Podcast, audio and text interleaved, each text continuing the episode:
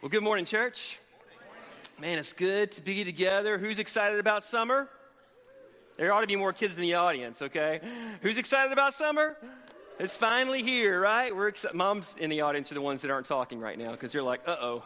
Yeah, Alicia says she has this eye twitch happening. It's because the kids are home from school, right?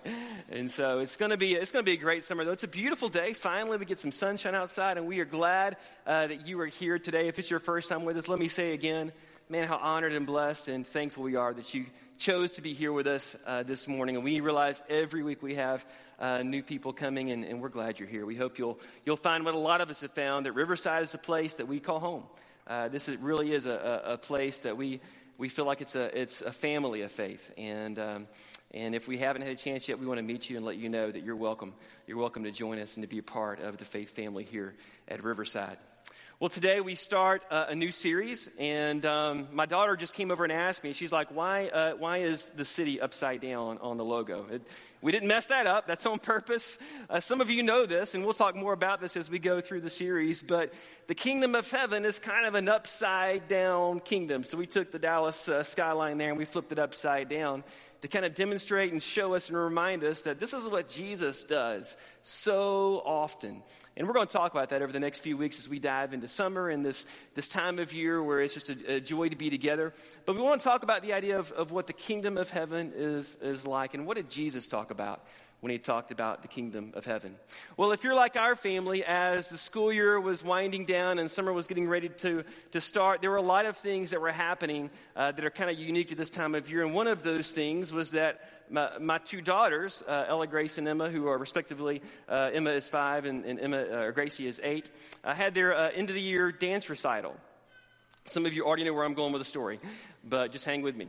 Um, it was the end of the year dance recital. It was really cool because not just our daughters, but a lot of your daughters. We have a lot of uh, Riverside families uh, whose daughters dance at the same little school over here in Coppell that, that we dance at. And so it was a joy to be down at the, at the Majestic Theater in, in Dallas there and to see so many of our girls dance. And our girls, they danced beautifully. It was awesome. They had their little outfits on. The theater was gorgeous. It was awesome. Um, a little long, but it was awesome. And uh, we got to enjoy seeing them dance and do their little twirls and spins and whatever you do with dance. And it was, it was incredibly cool. But at the end of the dance, you probably know this if you've ever seen this or been to one of these, that at the end of the whole deal, they gather all the girls on stage. And this was our first time at this particular dance studio, so we didn't know how this worked. Uh, it, it was different where we came from before. But at this one, at the end of the whole deal, they get all the girls all the dancers, they flood the stage with all of them, and they roll out this cart with trophies. All right? Well, now you can imagine, like, eh, my girls have no idea what's coming, but they just think there's trophies. This is, this is going to be even better, you know? I mean, my son, for baseball, he gets trophies, so finally it's their turn, right? I mean, they're going to get this, this thing they can put up in their room, and it's going to be incredible. But what my girls didn't understand, and truthfully we didn't know either, was that in order to get a trophy for dance, you had to, you had to you know, be dancing at least three years. That, that was like the first trophy. And then as you had danced more years, there were other trophies for different things. Of course, this was our first year with this particular dance studio, so they weren't going to get a trophy. And so they passed out the trophies, and, and my girls didn't get them. And, and Ella Grace was okay, but Emma, not so much. And so I want to show you a family picture after, uh, after we got uh, ready to take pictures with our family.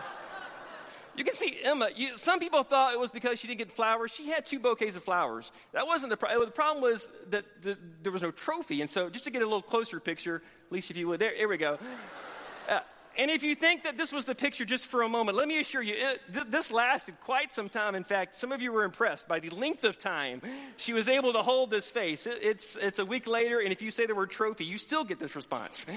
Um, and so, you know, it's, uh, it's just one of those things. Now, we're really grateful. We have really good friends uh, here at Riverside, some of which brought us trophies the next day.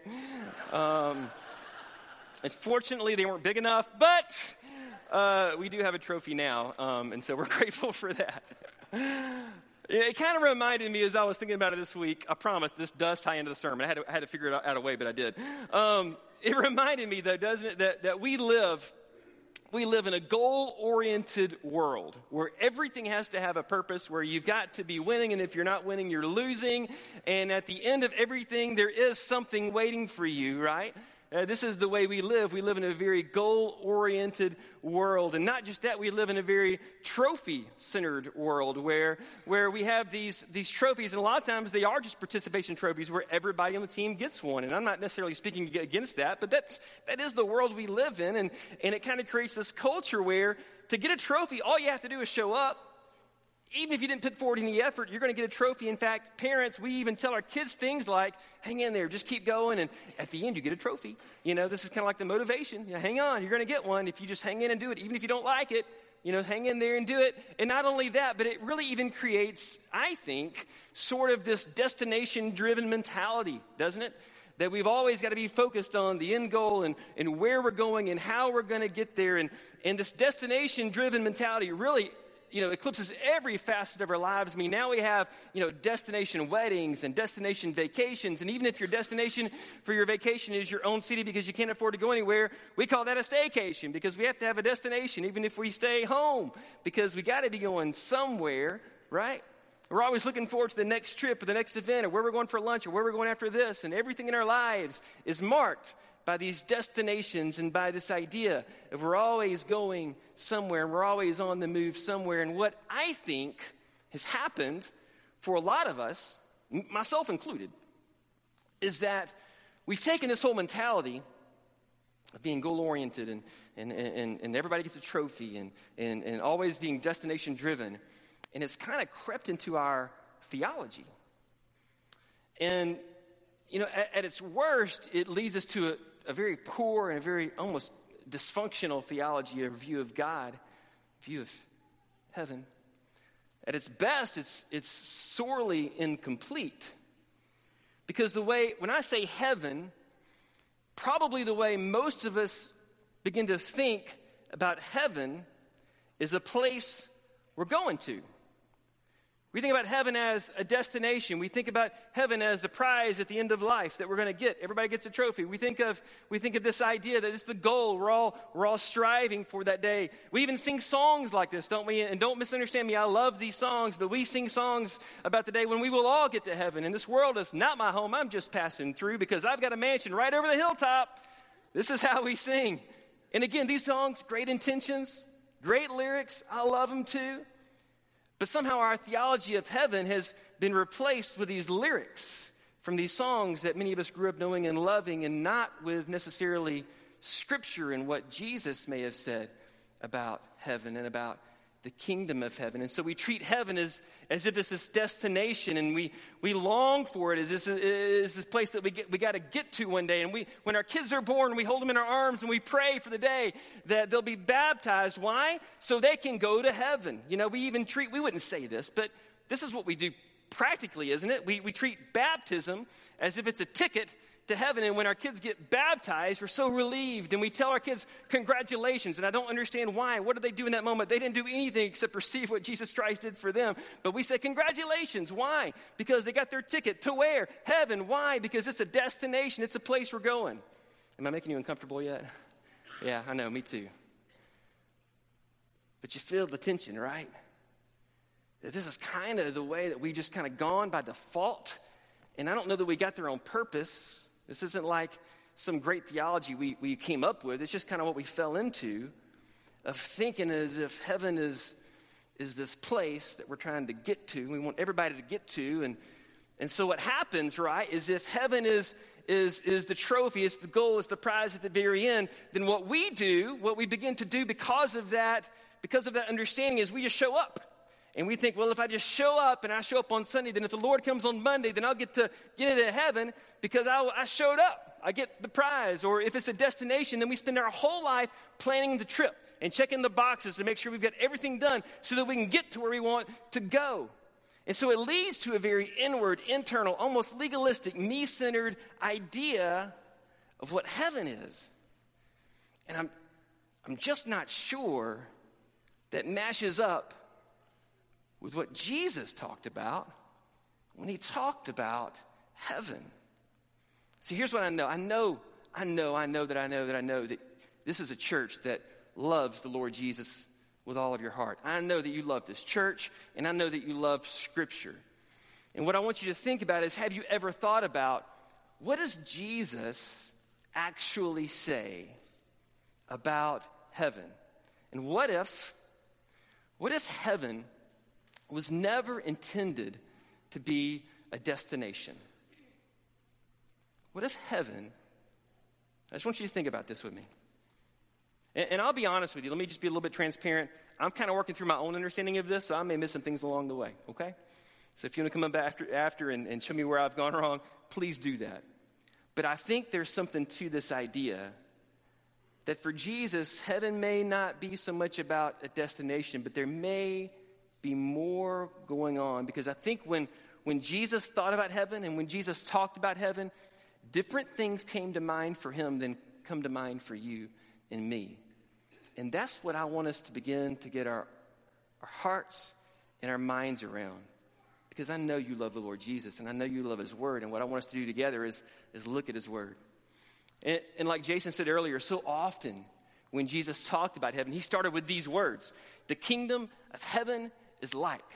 In fact, you can look this up. Over 90 times in the Gospels alone, Jesus used these words, kingdom of heaven or kingdom of God. It's the same thing in Matthew, Mark, Luke, and John. Jesus, over 90 times, speaks about not just heaven, but he speaks about the kingdom of heaven and what it's like and what it's supposed to be about. And so many times he used stories to kind of demonstrate what the kingdom of heaven is like, trying to, as best he could, in any way he, he, could come up with, to describe to us what life looks like in God's economy, how people treat each other who share God's identity, and what life looks like when we participate, as we prayed earlier, in making things on earth as they are in heaven. You see, Jesus had a whole different understanding, I think, than, than many of us do about what heaven and what, what the kingdom of heaven is look like. So this summer, what I want us to do, just to kind of give you, today we're going to set up the idea, and then the next few weeks we'll, we'll work through it. This summer, what I want us to do is, is talk through some of these stories. We call them parables. These stories that Jesus told when he said things like, the kingdom of heaven is like this, or it's like that. And, and some of these stories, you know, these stories are world famous stories, world renowned stories. People that don't even know Jesus or know church or ever have ever set foot in a church, they know some of these stories. They're that famous. Stories like the prodigal son or the good Samaritan. Everybody knows these stories, right? But Jesus so often used stories to teach us and to tell us and to speak to us, to describe to us as best he could what things were like in the kingdom of heaven. Now, today we're not going to we're not to dive into one of these parables just yet because I want to back up a little bit. If you have your Bibles, your Bible apps, or your, uh, however you have it on your devices, if you want to open up to Matthew 4, I want to look at just three verses that Matthew shares with us. This is right at the very beginning of Jesus' ministry, okay? Right at the very beginning, he just called his disciples. He's about to launch into maybe the most famous sermon he ever gave called the Sermon on the Mount. But before he does that, and before he does much of anything, I want you to see what Matthew tells us about Jesus. So, Matthew 4, we're going to start in verse 23 and listen to what Jesus does and what he says. Verse 23, Matthew 4. Jesus traveled throughout the region of Galilee, teaching in the synagogues and announcing the good news about the kingdom. This is the kingdom of heaven. And he healed every kind of disease and illness. If you back up just three or four verses in verse 19, it says that he announced that the kingdom of heaven is near. So now Matthew says that Jesus is traveling. Okay, now remember the name Jesus literally means, we've talked about this before, but the name Jesus literally means Yahweh saves. So Yahweh saves is on the move. Yahweh saves travels. Yahweh saves is on mission. And Yahweh saves is announcing that a new kingdom is coming and a new kingdom is near, and it's called the kingdom of heaven. And if you if you've been around this day and time, if you're hearing this announcement for the first time, if, if you're living in this day and age, this is what you have been waiting for. I'm talking about like 400 years waiting for. God has been silent for so long, and now this guy named Jesus, who names whose names mean uh, Yahweh saves, is coming, and he's announcing a new kind of kingdom. And people are wondering, could this be the promised one? Could this be the coming king? What they're saying is, could this be the Messiah? And Messiah literally means anointed one. Who's anointed? Kings are anointed. Could Jesus be the Messiah? Could he be the coming king, the anointed one? Could he be the king of this new kingdom?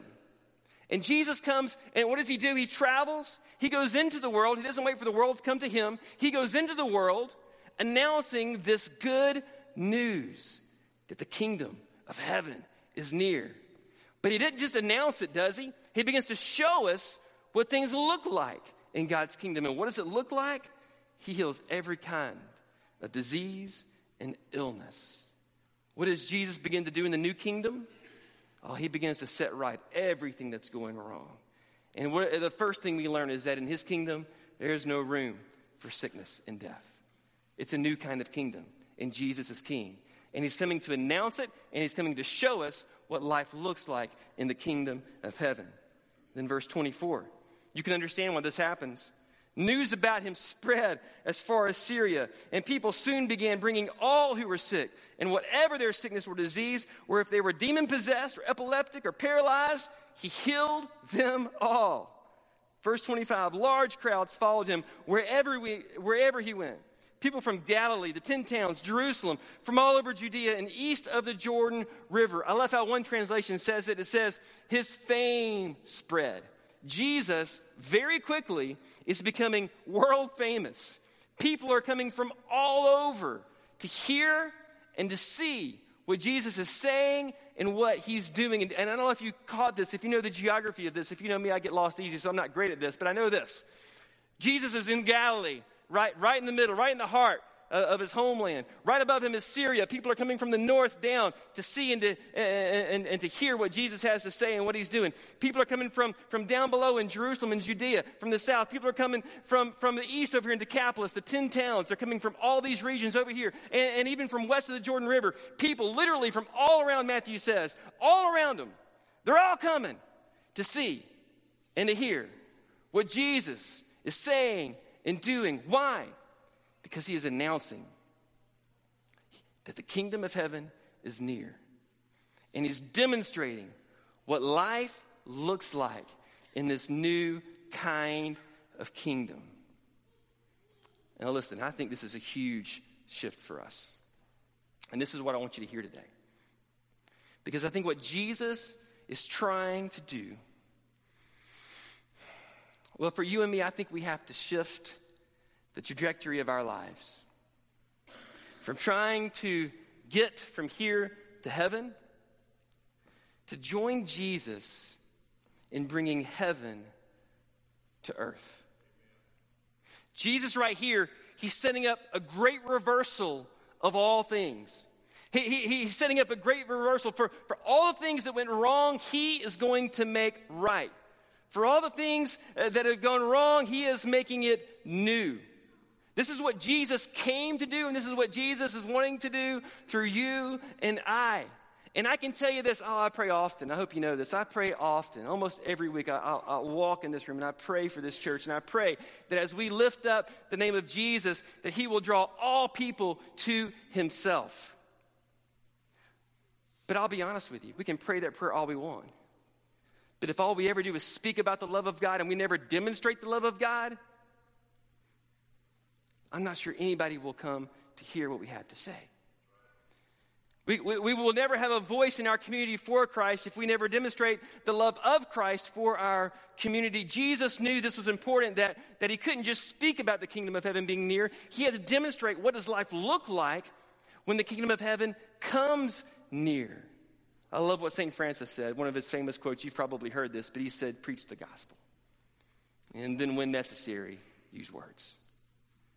And that's uh, on a, on a, very simple level, I believe that is what Jesus is trying to convey to you and me about this idea of what the kingdom of heaven is like. It's us participating, it's us demonstrating, it's us showing the world, not just telling the world, but showing the world what life looks like in God's economy, how people treat each other who share God's identity, and what happens when we participate in making things on earth as they are in heaven. And you know this is true. You've all experienced this truth in your life. I've experienced this truth in my life. I mean, I'll be honest with you. I'll just tell you my secret. This is how I got Alicia to marry me. Some of you have been wondering, how did you do that? She's gorgeous. What happened? You know? I'll tell you the truth. I demonstrated my love for her over and over and over and over and over again. And then when that day finally came, when I said the three little words, I love you, she didn't have to wonder if they were true. Why? Because I'd showed her over and over and over again that those words were true. In church, if we will demonstrate to our community, to our neighborhood, to the world, that the love of God is real and true and working to make right what went wrong, to make, to make everything new, then when we tell them that God loves them, they'll believe it's true because they've seen us demonstrated over and over and over and over again. I, I don't know, do you remember this show? I'm going to give this away a little bit, but a few years ago there was a show, it was really a really great show. Uh, on TV um, called Extreme Makeover Home Edition. Any of you fans of that show? You remember this show? Remember Ty? Whatever happened to Ty? I don't know where I don't know where Ty went. And we need Ty to come back. This was a good show. If you don't know the show, I'll tell you how it went. Uh, Ty and his team of, of, of home makeover people, what do you call those? Designers, construction people, whatever. Uh, they, would, they would select some family in need and they had, a, they had this bus they would drive into this little town and they would go knock on the family's door and they had this big bullhorn which had to be really obnoxious and they would, they would you know, come out you know lewis family or whoever it was and they would come out and they'd be in tears because they knew what the show was about and this is normally a family that had been nominated and they had some great need you know uh, maybe uh, somebody had lost a job, or maybe they were working three or four jobs, or they had kids with some sort of hardship or handicap. Uh, there was something going on that was, uh, that was just that made this a really special case and a really desperate need for a family that was a family that was really hurting and, and desperate for, for help and hope. And they would come in, and the first thing they would do is they'd walk around the house and they would kind of evaluate what are the problems and what are the needs and what's going on in your family and tell us your story and, and all along, they're making little notes. You know, they're writing stuff down about what, what's going on and what this family needs. And then they would send the family off on vacation to some cool place like Disney World, right? And they'd go, go have fun and hang out with, you know, Cinderella and whoever for a week. And then when they're gone, the cool thing happened was that, that Ty and his team would rally the whole neighborhood, the whole community, people from their school, from their work, from, from all over would come together, this huge team of people. And within one week, they would completely make over this home. A lot of times, they would just knock it down and build a whole new one in a week. I don't know how you do that, but they did that, right? And then they get it, and it's beautiful, and it's gorgeous, and they bring the family home and they've got the big bus in front of it so they can't see the house. All they can see is the bus and the family's just waiting there on pins and needles. And, and if you've watched the show, you know how this goes. The, the, the camera stays focused on the family, right? They don't show the house, they're going to show the family. And then Ty and everybody yells, Move that. See, you do watch the show, see? Move that bus. And, uh, and they move the bus and the camera's fixed on the family and they see the house for the first time and it's unbelievable. I mean, it's just incredible. They have far exceeded their expectations. And the family is overwhelmed. I'll tell you one of the reasons why that show was so popular. They grabbed onto a truth, a gospel truth. I'll tell you why so many people watch that show and still remember that show because they grabbed on something that's real. That whenever we participate in making things better, whenever we participate in making things on earth as they are in heaven, whenever we participate in setting things right and making the world as it's supposed to be, we participate in bringing heaven to earth. And I'll tell you, this is this has got to be true for us as a church too. I love what N.T. Wright said in his book called Simply Jesus. He said this. He said Jesus went about feeding the hungry, curing the sick, and rescuing lost sheep. And get this, his body his body is supposed to be doing the same thing. This is how the kingdom is at work, and that is how he is at work. Whenever we join Jesus in what he's already doing in the world, we, the body of Christ, we participate. We join Jesus in doing what he came to do and what he is still doing today. Because heaven isn't a place we're just trying to get to. If anything, it's a place we're trying to bring to earth. If anything, we're trying to, to join Jesus in making things on earth as they are in heaven. And we've got to get around this idea, church, because if we don't, we may completely miss the kingdom of heaven that Jesus spent so much time talking about. So the question for you is how do you do this? How do you join Jesus in your world to make things on earth as they are in heaven? Who in your life has a need that you can meet? Who, who around you needs a hand? What can you do in the community? What can you do in your neighborhood? What can you do, you know, for your friends at school? What can you do in your workplace? How can you participate in making things in your home, with your spouse, with your kids, in this church, in Coppell or in Flower Mound or in Irving or Grapevine or wherever you live? How can you join Jesus? How can you participate in making things on earth as they are in heaven? Because this is what Jesus, I believe, is calling us to both do and to be. Yes, announce the kingdom of heaven is near. Announce there is good news. There is the gospel. There is Jesus who came, and he is coming again. And in him there is hope, and there is life, and there is joy, and there is peace. But don't just say it, demonstrate it, participate in it. And it's an upside down kind of kingdom, right? It's not going to make sense to a lot of people around you because they're going to ask you questions like, why, you're giving up how much of your time to, to do what? To serve who? To go where? You're giving how much of your money to send that kid where? You're going to give up your vacation this summer? You're not taking a vacation this summer? Instead, you're going to go to Honduras or DR or somewhere else? What, why, why, would you do that? Who are you? What are you doing? That's, that's weird. That's upside down. That's counterculture. It doesn't make sense. That's right. Because things look different. They work differently in God's economy. We treat each other differently when we realize we share, each, we share God's identity. And, and when we're on mission with Jesus, we're participating in, in bringing heaven to earth. And it, it's upside down, but it's exactly the mission and the vision of Jesus for you and for this church that we participate in making things right. That we participate in making things the way they were always supposed to be. And if you can back up the tape to see what happened before Adam and Eve sinned, you'll see the way the world was created. It was beautiful, it was perfect. There was no sin, there was no death, there was no darkness, there was no disease. Evil forces had no foothold in this world. And as the church, as the body of Jesus Christ, we're called to join Jesus on mission and to make things right, to participate in making things on earth as they are in heaven. Church, if you would stand with me.